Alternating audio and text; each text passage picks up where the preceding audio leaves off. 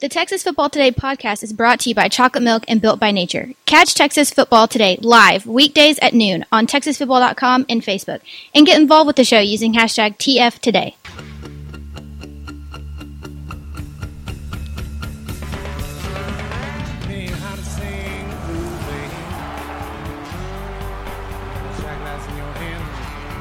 Yes, yes, y'all.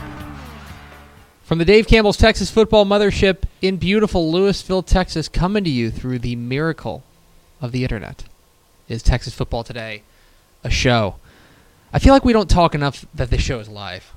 Like we like there are taped segments on this show, but we have done eight. This is the 842nd episode, and they've almost all been live, which is crazy. My name is Greg Tepper. I'm the managing editor of Dave Campbell's Texas Football Magazine, TexasFootball.com, a corresponding website. Thank you for spending part of your day with us, whether you're watching us live at TexasFootball.com or on Facebook, or you listen to us on the podcast, which you can subscribe to on the podcast vendor of your choice. Either way, thank you for doing your part to support your local mediocre internet show. I'm sitting here, sitting over there in the jump seat, sweatered.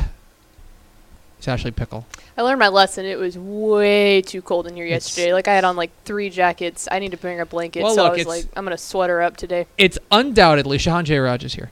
Um, There he is. It is undoubtedly sweater se- hoodie season, It is and so my favorite time of year. it, hoodie season is, is, Yes. is the best season. Yes. It's the best. wha- Uh, let me rephrase. Is the best. um, yes. uh, Where are you what's going? with word Clothing- for? Clothing season. Yeah. Yeah. Summer is still better than. No, it's than- not. Yes, it is. No. Yeah, oh, you- yeah, it is. No, no, no. It's not. Okay, here. This is a hill that I'll die on. Here we go. And here with the hill that I'll die on is Shehan God J. Raj. I mean, granted, we live in Texas. That's part of it. Summer, we only think of as good because we got school off. That's it. Uh, It's a okay. terrible season. Counterpoint. Oh. Counterpoint. Counterpoint. Uh, yeah. We still get summers off. Fair. That's one of the amazing Yeah. things about this job is that Honestly. because is that like in a lot of ways m- Yeah. our our our dumb jobs line up with our old school like the, my Mm-hmm. wife's a teacher Yeah. and our things line up really well that Yeah. like we both get like we like I That's- she that's gets done with good. class That's pretty good. I get done with magazine and then we have kind of a summer off and then by the way football season ends for the high school ranks Right. and then it's Christmas break Right, right, right. Well, I have bowl season to be fair. But, You do have uh, bowl but season, but uh, no, I mean, okay, fair, fair. I mean, we do get time off, but like the reason that they get time off is because nobody wants to do anything because it's so hot, it's so no, miserable. no, you It's get awful. to go to the pool. You And- we and live by a lake. Okay, You so get- you- I'm a big outdoors person, so I hate the cold. Like I So love you can going get outside. wet, and if you're not wet, Yes. it's terrible. It's terrible. It's it's awful. This is a football show. I just think I, I always think it's I always picture the person like tuning in for the first time who's just like, you know, my friend told me about this great internet show, Texas Football Day, this great podcast I downloaded. The first 15 minutes are just like, no, summer's great. Right. Yeah, you know what? I uh, hate being cold. I would way rather sweat than be Oh, well, cold. that's no, that's that's not up for debate. Hot is better than cold. yes, you can absolutely. put on jackets. You can't do anything if you're hot. you can Okay. jump in a pool like You want to we look at the said. attendance of week two college football games My at two father, thirty? my father is from Chicago. He's a South Sider. Um, 170, Represent. 171st in Pulaski. Um, he had, and so he grew up in the cold. Yeah, He was he was born into it, right? He's the bane of the cold, right? And he brought he brought up something that I'll never forget. He goes, "The thing about hot is that hot is uncomfortable, but cold is painful." Yes, it hurts. But again, you can do things about cold that you can't do mm. about hot. No, even even sideline reporting. more- like I would rather activities, sweat. More yeah. activities are available to you when it's hot. Let's get to football. Let's get to football. Today is Tuesday, October 22nd, 2019. 37 days till Thanksgiving. Episode 842. 842, the number of plate appearances for Gary Patterson's illustrious Texas Rangers career. Shehan's here. We're going to talk college football. Then we got the coach of the week, the assistant coach of the week, and then we got Craig Way, the Texas Football Hall of Famer, at the end of the show. I do want to point out that, that Shehan, very casually, as the cr- opening credits were rolling, just like unzipped his hoodie. Basketball He's is like, here. we go. Basketball's here. He's Basketball's wearing his- Who's three on the Bulls? Uh, well, so so this is actually a short story. Uh, I, We're not getting to football today. Seems like a- seems if like you a- want to see football, turn off this show because you're like not a- seeing it. Seems like a call and response question, but okay. uh, the short answer is Doug McDermott. Uh, the Oh long answer is that I own about eight Chicago Bulls jersey shirts, um, several of which don't fit me anymore, Jerseys. and zero of them have active players because the Bulls have had so much roster turnover. Mine are mine is very simple. I'll do the same thing. See, I've got Lee Harvey Oswald on mine. So there we go. The Texas Theater shirt. That's certainly a decision. Texas. Eh, do you know the history? Do you know why he's on the Texas Theater shirt? That's where he was captured. Well, Lee Harvey Oswald went to Oak Cliff. and He he tried to escape into a theater where they were watching War is Hell, and then he was captured. That was actually after he murdered. I, I mean, like if I go visit Pakistan, I don't walk out being like, "Here's my Osama bin Laden shirt." it's no. I'm celebrating his capture. I'm Oh, we need so many I'm soundboard options. I'm celebrating a fugitive brought to justice. That's what I'm. I'm celebrating police. I back in the blue. we stand the Let's not do this troops. today. Let's not do this today. Still no football. We- We're not doing football today. I, I just want everyone to know that. Shahan J. Raja is here, College Football Insider. Uh, talking college football. You can see his fine work at TexasFootball.com, and of course, listen to the Republic of Football, uh, our college football podcast. Jacob John jumps in to say both Doug McDermott and Lee Harvey Oswald are shooters. Undeniable. All right, let's actually get into college football. Uh, it was a weekend Dear of college football. You, you were you stayed local. You went to uh, you went to the Hilltop, SMU, right? yeah. You went to SMU. Um, my overall takeaways was going into that game with uh, Yeah. with Temple. I felt like they were the better team, Mm-hmm. and they were at home. Yeah. The only thing that could stop them would be all of those mental things of like, Right. oh, how do they play as a front runner? How do they play after Right. the bye? Things like that. Right. It seemed like they answered a lot of questions on Saturday. Well, here's the thing: is that SMU's been favored in a lot of games this year, um, and with Temple coming to town, Temple was fresh off of beating Memphis, the team that we kind of thought was going to be the team from the American Athletic Conference. So you know, I mean, we picked them before the year to maybe go undefeated. You know, we were very high on that Memphis team, and Temple went there and beat them uh, pretty convincingly. Um, and so then you go into this week's game, and SMU's played pretty well as a favorite. That's the one thing that you say. I mean, the the one ex- exception obviously is that Tulsa game, but but when they've been in big environments, when they've played big games, they've played pretty well. You look at their game against North Texas, where they go out and kill them. You go g- see that Mhm. game against TCU, where they go out and the final score is three points, and it's nowhere near that close. It was not that close of a ball game. Um, you know, SMU's played well when uh, they've needed to play well. And so you go into this Temple game, and Sonny Dykes said after the game, I think that this is their best uh, overall performance of the season, just on both sides of the ball.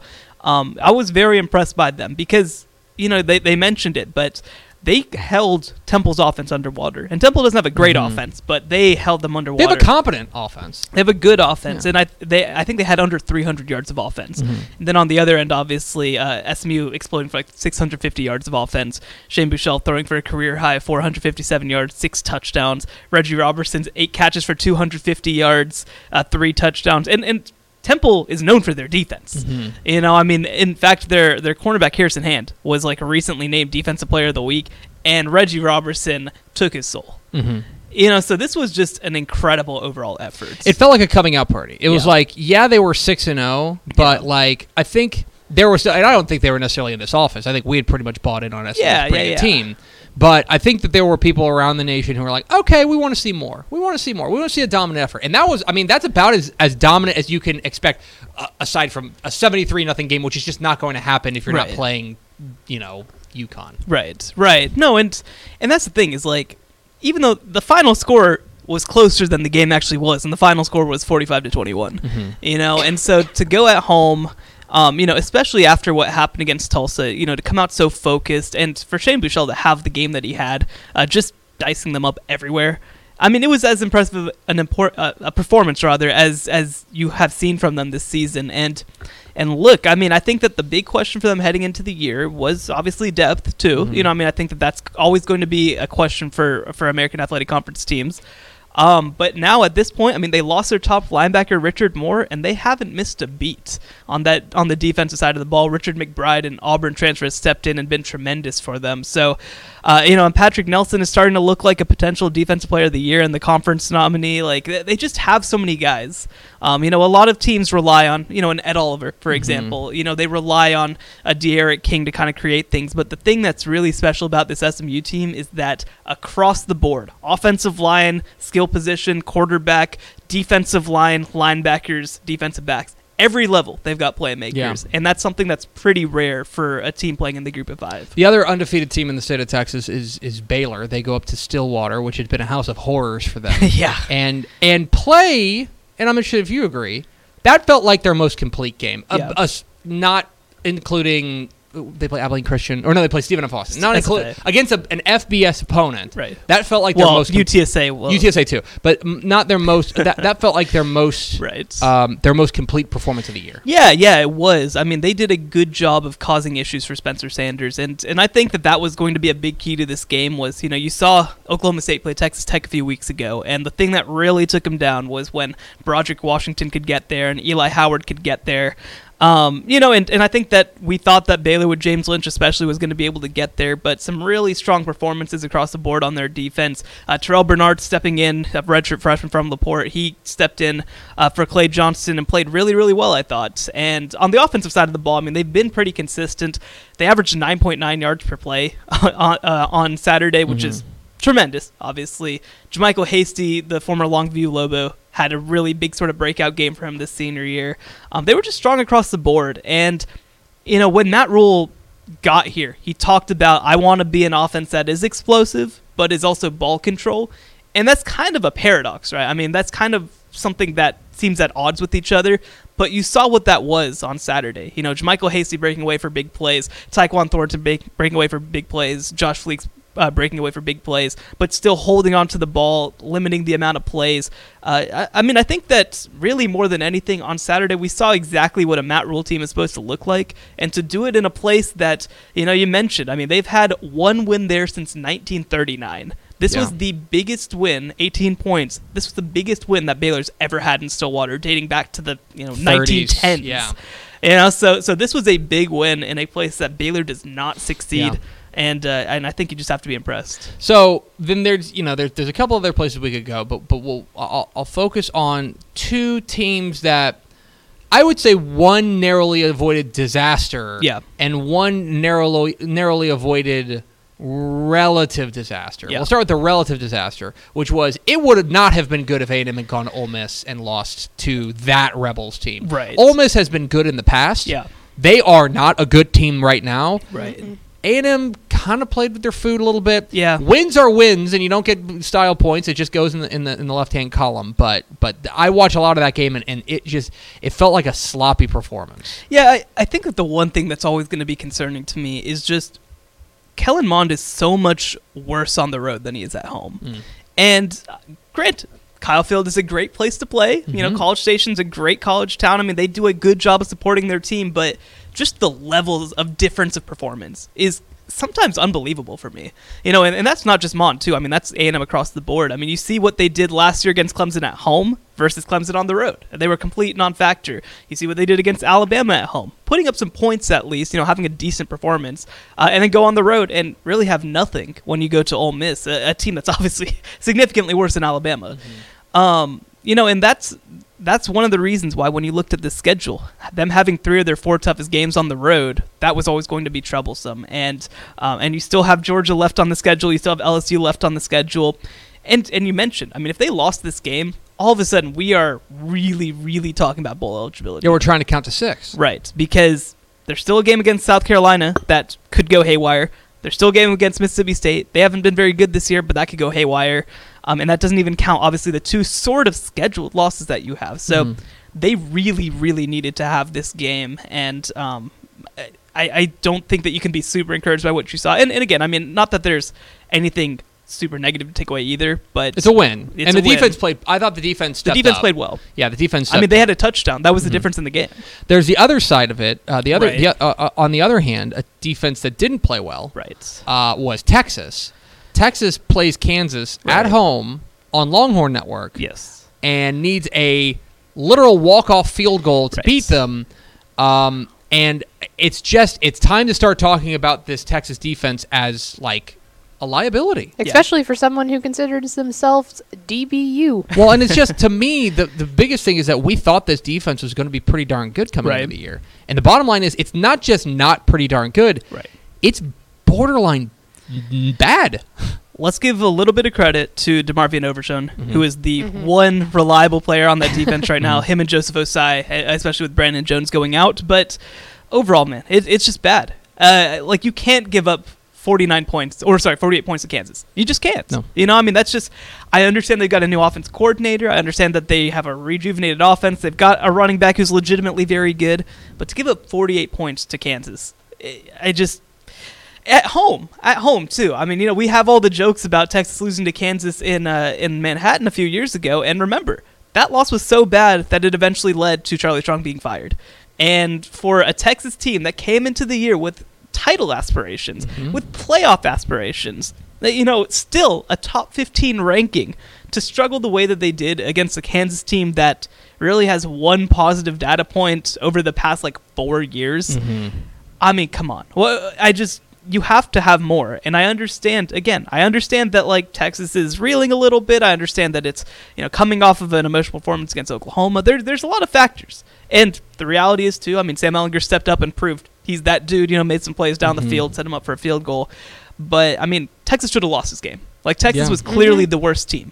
And uh, to do that against Kansas, man, I, I just I, I think that all of a sudden, you know, we've kind of slotted Texas as the number two team in the Big 12, kind of assume that they're going to play Oklahoma in the title game. And I, right now, I mean, could you have them higher than four? Because I don't know how you can see them right at this moment as, as better than Baylor Iowa State. Yeah, it's it's That's fair. interesting. It's a, it, it, wa- it was not a good result. Um, uh, it, again, it goes in the left hand column. It goes it goes as a, as a win. Um, but and I know you'll be in Fort Worth this weekend for Yeah. uh, TCU in Texas, which is suddenly very very interesting game. Yeah, yeah. I mean, it's a weird one, right? Because I think that whoever loses this game, like, I don't want to say their season's over by any means, but Mhm. like, what they wanted to do is over. You Mhm. know, because TCU, if they lose this game, like, they're not making a bowl game, right? And and like. TCU should lose this game, obviously. I mean, they should be the worst team than Texas. But if Texas loses to TCU, this TCU that can't throw the ball at all, I mean, that is a really, really Yeah. bad sign for, for how this season's going to go. And we always said, you know, when you replace that many cornerbacks, when you replace that many defensive backs, it's always going to take time. Mhm. Uh, I mean, 2020 was kind of more the year that we were looking at as sort of the real jump. But after going to the Big 12 title game last year, after Mhm. winning 10 games, that sure doesn't seem to be on the table anymore. He's Shehan Jeyarajah. Uh, he needs your support because he's wearing a Doug McDermott jersey on purpose. Follow him on Twitter at Shehan Jeyarajah. Um, Exactly and, how it uh, sounds. yes, spelled exactly like it Exactly, sounds. Uh. Shehan, appreciate it, man. Yeah, thank you. Listen to Republic of Football too. I'm supposed to tell you that. Listen to that. It's a podcast. We are Texas Football today. We're here every weekday at noon on TexasFootball.com, talking football in the Lone Star State. You can follow us on Twitter at DCTF, like us on Facebook, Facebook.com slash Dave Campbell's. Follow us on Instagram, Instagram.com slash Dave Campbell's, and of course, see us at TexasFootball.com. TexasFootball.com is where you can find complete coverage of high school football, college football, and recruiting all across the Lone Star State. I want to invite you to check out TexasFootball.com to become Dave Campbell's Texas Football Insider. It's our subscription package. Two magazines, a year's worth of exclusive online content at TexasFootball.com, including, I believe, coming today? Question mark. Uh, either today or tomorrow. I can say that conf- confidently. Yeah. Either today or tomorrow. Playoff projections. Dun, dun, dun. Texas high school football playoff projections. Every bracket projected. So check that out. TexasFootball.com slash insider to become a Dave Campbell's Texas Football Insider. Dave Campbell's Texas Football, in partnership with Visit Fort Worth, is proud to honor one head football coach in each classification with the Coach of the Week award. Each coach recognized with a special honor typifies the best in Texas high school football. Your Week 8 Visit Fort Worth Coaches of the Week. In 6A, Jerry Edwards from Killeen Harker Heights. After starting the season 0 and 4 and 0 and 2 in 12 6A play, many had written off the Knights, but Edwards' squad had other ideas, pulling off a big upset, including their fourth straight win, 17 14 over Hewitt Midway. In 5A, Hugh Sandifer from Abilene Wylie. The long nightmare is over for Sandifer's Abilene Wylie Bulldogs as they snapped an 18 game losing streak on the road Thursday night with a 21 14 win over Wichita Falls. In 4A, Matt Nally from Melissa. The Cardinals wrote a terrific defensive effort and some heroics from quarterback Brand- Brendan Lewis to a terrific, impressive 29 17 victory over Celina. Yeah, we had to change it. I was fixing to say that is not what I had on my sheet over here, Let's Mister. skip to 3A. In 3A, Marcus Gates from Dallas Madison. Coach Gates' squad has managed to fly under the radar for the most part in 3A Division 1, but at 6 and 1 and 2 and 0 in district play, the Trojans are no longer off the map as they roll to an impressive 53-7 win over Kemp. In 2A, Kyle Little from Harleton. After winning just four games in the past three years, most Harleton fans would have been happy with a 500 record under first year coach Kyle Little. But Coach Little and his Wildcats had other ideas, flying to a 28 13 win over perennial power Tenaha.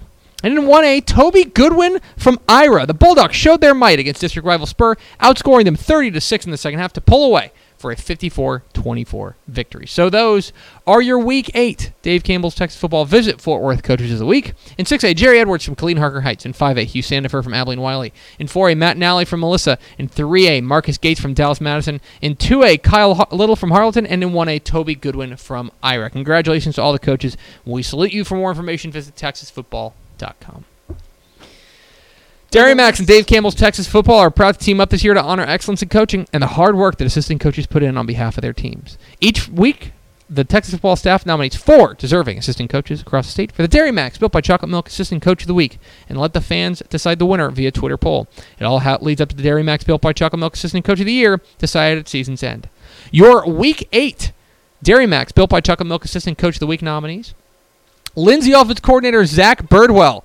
The Knights' high-powered passing attack keeps rolling, scoring 56 or more points for the third consecutive week in a 63-0 romp over Olney.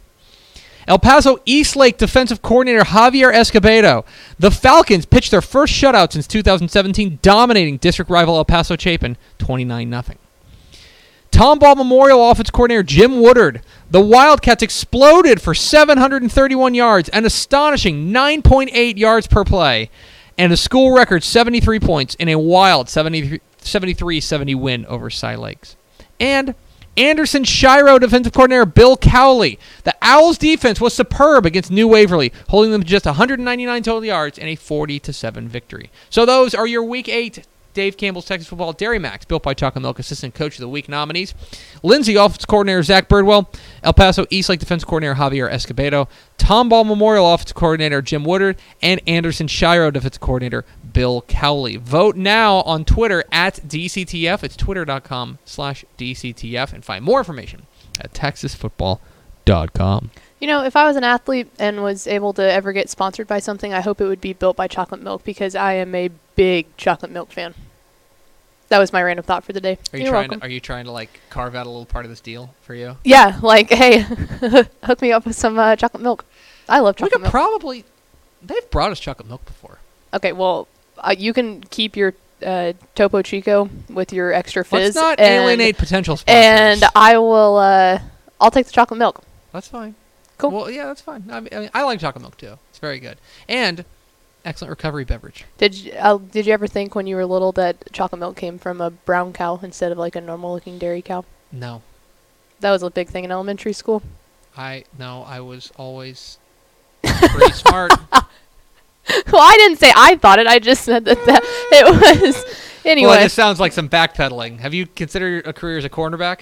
Mm. We are Texas Football today. We're here every weekday at noon on TexasFootball.com, talking football in the Lone Star State. You can follow us on Twitter at DCTF, like us on Facebook, Facebook.com slash Dave Campbell's. Follow us on Instagram, Instagram.com slash Dave Campbell's, and of course, see us at TexasFootball.com. TexasFootball.com is where you can find complete coverage, high school football, college football, and recruiting all across the Lone Star State. I want to invite you to check out TexasFootball.com to become a Dave Campbell's Texas Football Insider. It's our subscription package. Two magazines a year's worth of exclusive online content TexasFootball.com. All sorts of good stuff at TexasFootball.com, including win up last night. New episode of Tep and Step. That's right, your Week 9 preview edition of Tep and Step, our premium high school football podcast.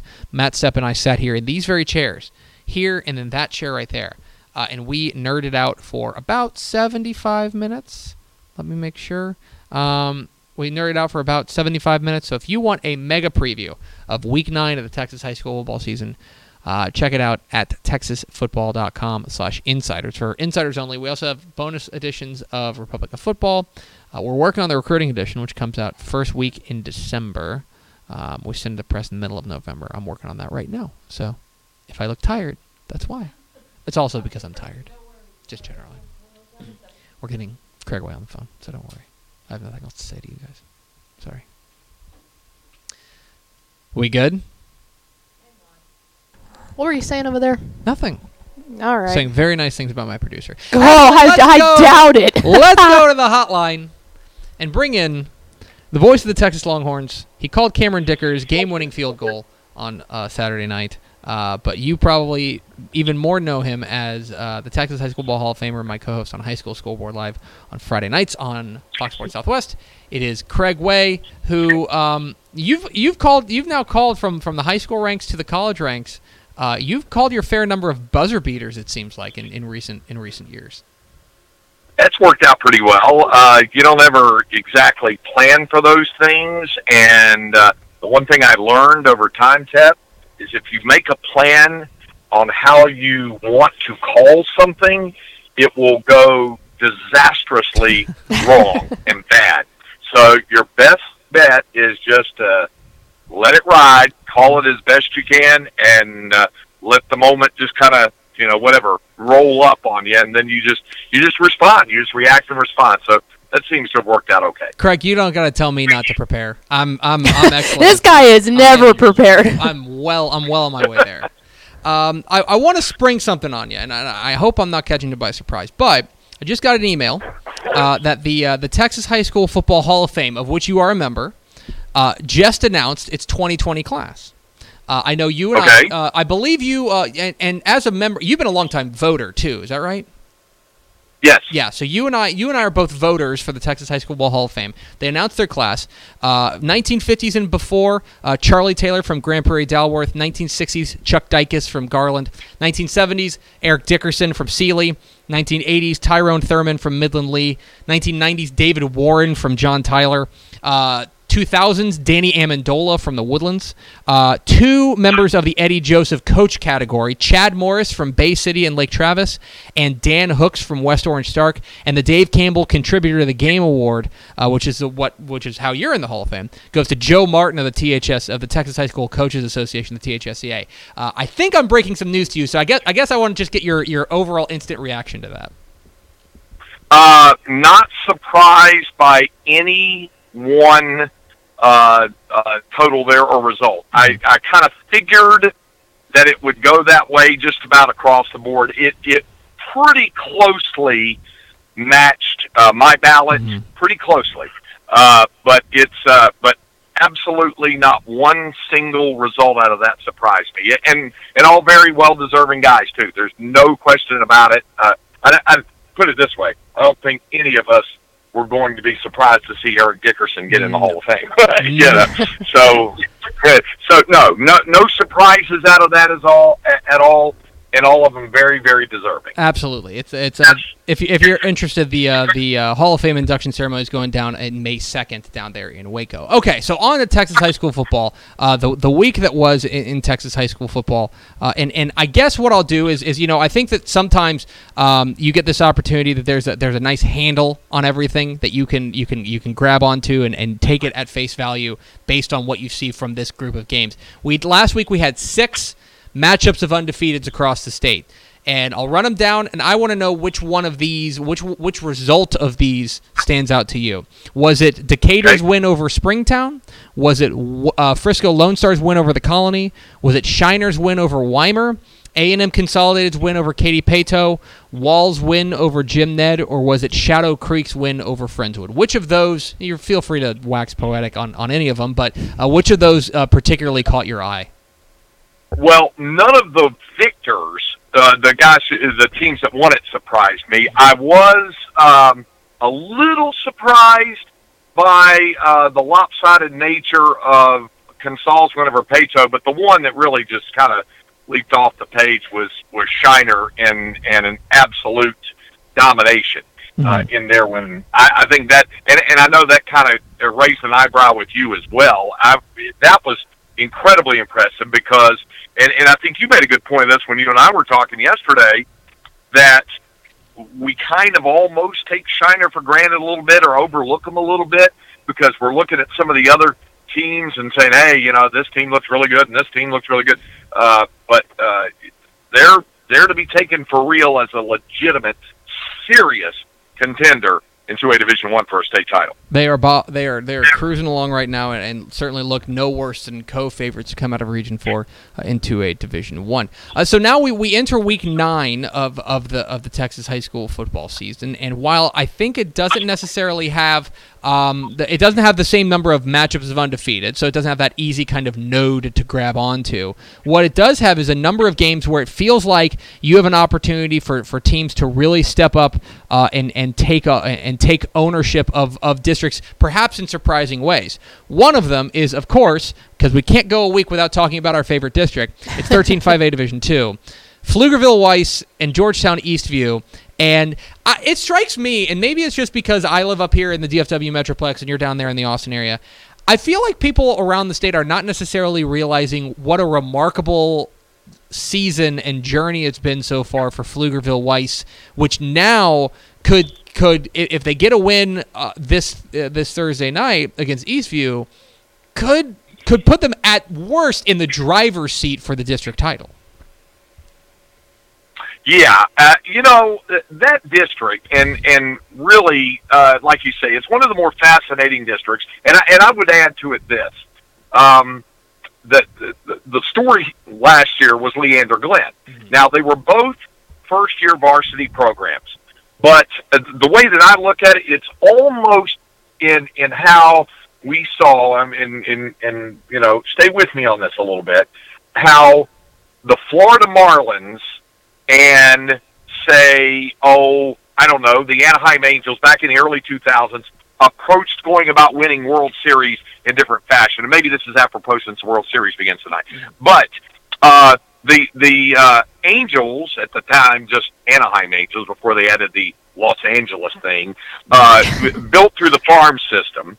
Uh, the the Marlins had the quick ramp up to try to win a uh, a uh, World Series with the signing of free agents. Uh, Diamondbacks did it also in 2001. Where I'm going with this is these two programs, Glenn and Weiss, went about becoming contenders in different ways in their first two seasons of RC program. Uh, you know, Glenn ramped up and had a senior class. So they became instant contenders, and lo and behold, the Grizzlies wind up sharing a district title in their first season of varsity competition. Now, there are people going, yeah, well, Shadow Creek got all the way to state championship, and that's true. Mhm. And, and and of course, they benefited obviously from uh, that that treasure trove of talent down there in the Manvel area. Uh, clearly, uh, so they were building from scratch really at Glenn, and they were you know pulling from Leander High, a little bit from Rouse to get it. But they had a senior class, and Rob Shanefeldt, who'd been on that state championship staff of Carl Apsix at Cedar Park prior to, knew how to build, and he had a senior class. So they succeeded. Weiss could have waited until the next realignment to come around because they weren't going to have a senior class. But Tommy Altman and his crew said, no, no, no, we're going to go ahead, take our lumps, build uh, toward our senior class. Well, they took their lumps. They went 0 and 10 a year ago without a senior class. It was to be expected. So now with a senior class, they're reaping the benefits not only of having seniors, but guys who were in there and were taking their lumps last year. Now, to be certain, they pulled a surprise or two along the way in the playoffs.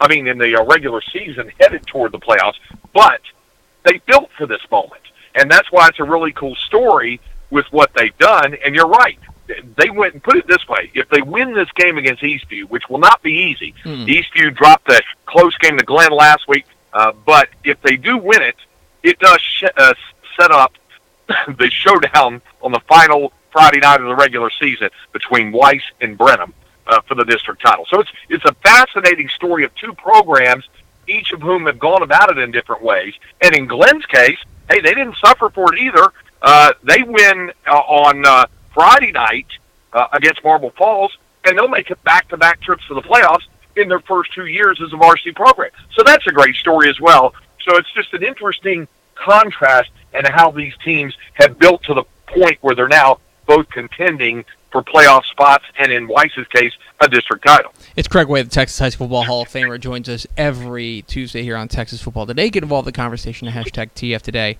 Uh, all right, Craig, there is another, um, there's an off the field happening uh, going on on Friday that I think is, is, is, is an appropriate measure of high school football nerddom, which is it's Snapshot Day. It's UIL Snapshot Day. For those who don't know, that's when the schools around the state have to turn in their enrollment numbers to the UIL, and the, that is in, in many ways the beginning of the realignment process. And if you want to even extrapolate it further, it's kind of the first day of the 2020 football season. If you really want to get if you really want to get into it like that. Uh, so I, I feel like so for example, I feel like there's different levels of nerddom, right? There's there's the You level- are at the highest of which. Well, no, I would disagree with you because I would say that Matt Stepp is at the highest. That's of fair. You might be one because step Matt down. Stepp is the one who's going to be gathering all these numbers and pouring over them and stuff like that. there's a sub level of nerddom that I feel like I occupy, where it, it, it is like I'm interested in this, but I want to see the top line. I want somebody to kind of tell me. I want to pay attention to it, but there's that, and then there's there's normal people who don't pay attention to it at all and say, "Wake me up in, in February." Where on that scale of nerdery do you fall on a day like Snapshot Day? Oh, I'm on the nerd spectrum. I don't think there's any doubt about that. That- that- that- There's no question about it. Here, here's here's to the level I'm at. First of all, I understand Stepp still. And, and by the way, did you have to talk Stepp into coming down for that uh, Eastview Weiss game, or was that just on his own decided he that that was the best Thursday night uh, contest to be at? He he is he is going to be down there at the, at the Eastview Weiss game. Uh, he's very excited about it. He's he's doing it not only because he it's a really good game, but also because he has to show up Danny Davis, of the Austin American statesman who claims he never comes to Austin. That's why. That's true. They have some weird little. They, they, have, a, they have an odd relationship, the two of those guys.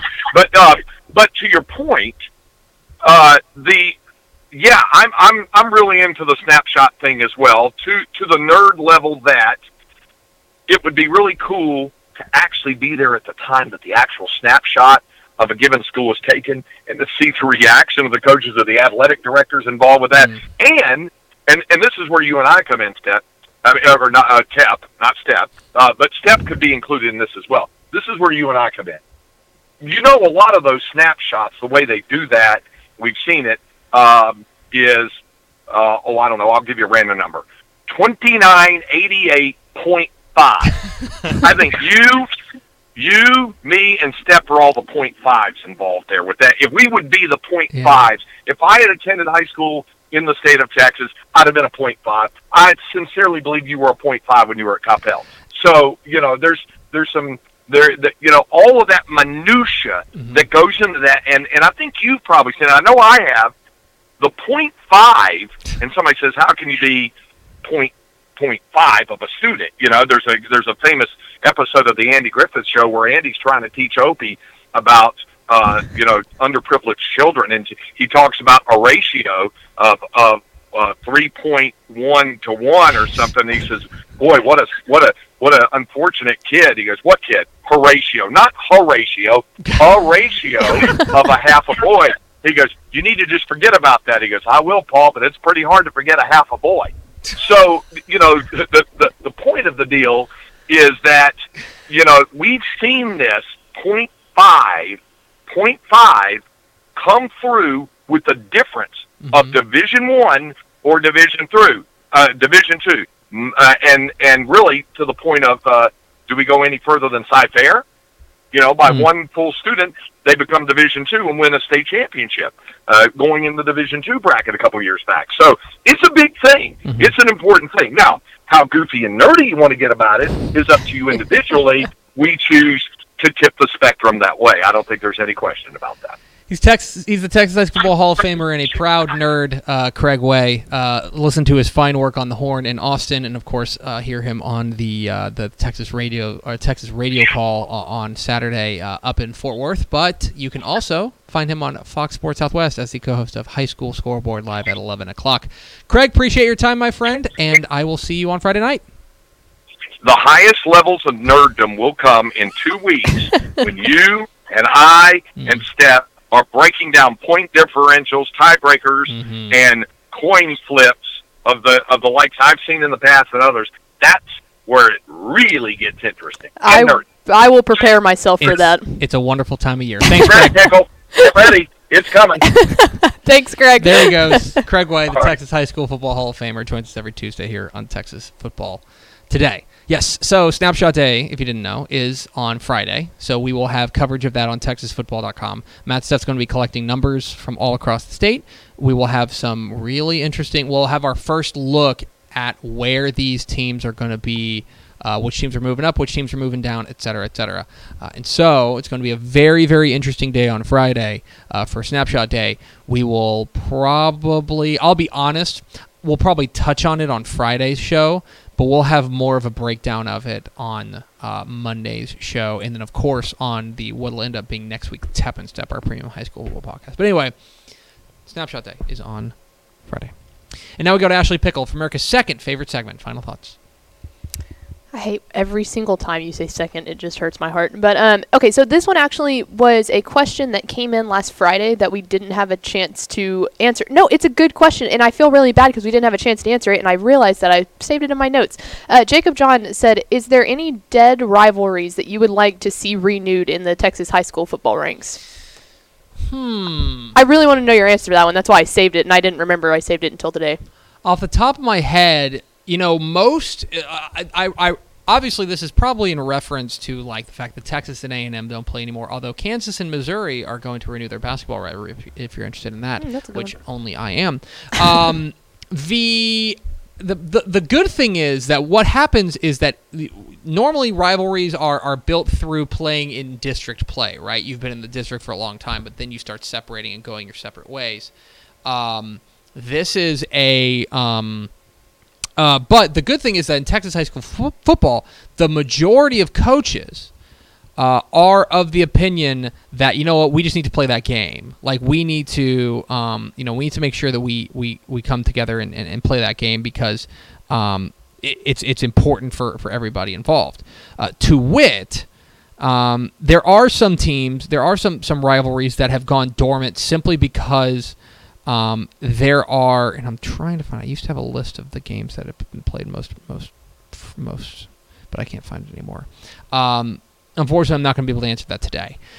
Uh, but but the biggest thing that'll happen is that you'll have teams that played for years and years and years and years and years, but then one team, one city kept growing, right? And now it would represent like a 5A versus a 3A, which is just not a competitive game. Like it's just not it's not gonna it's not gonna be that kind of thing. So it's like for example, uh, I, I believe like Southlake Carroll's first state championship game or state championship, uh, I want to say was uh, a one A championship against Vernon, right? Um, it- let me make sure of that. Yeah, uh, yeah. In or in three, they won three A championship in 1998, uh, 1988 against Navasota in three A.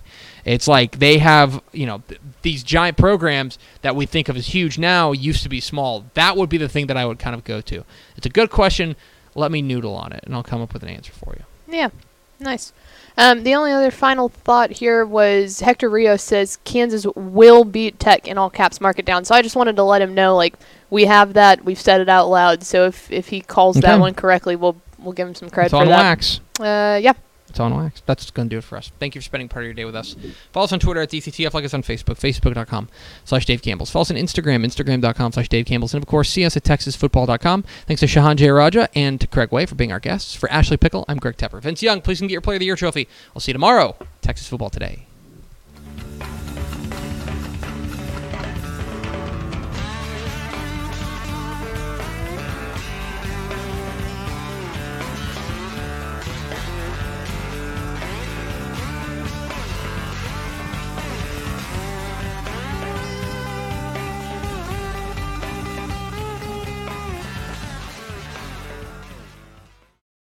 The Texas Football Today podcast is brought to you by Chocolate Milk and Built by Nature. Catch Texas Football Today live weekdays at noon on TexasFootball.com and Facebook, and get involved with the show using hashtag TFToday.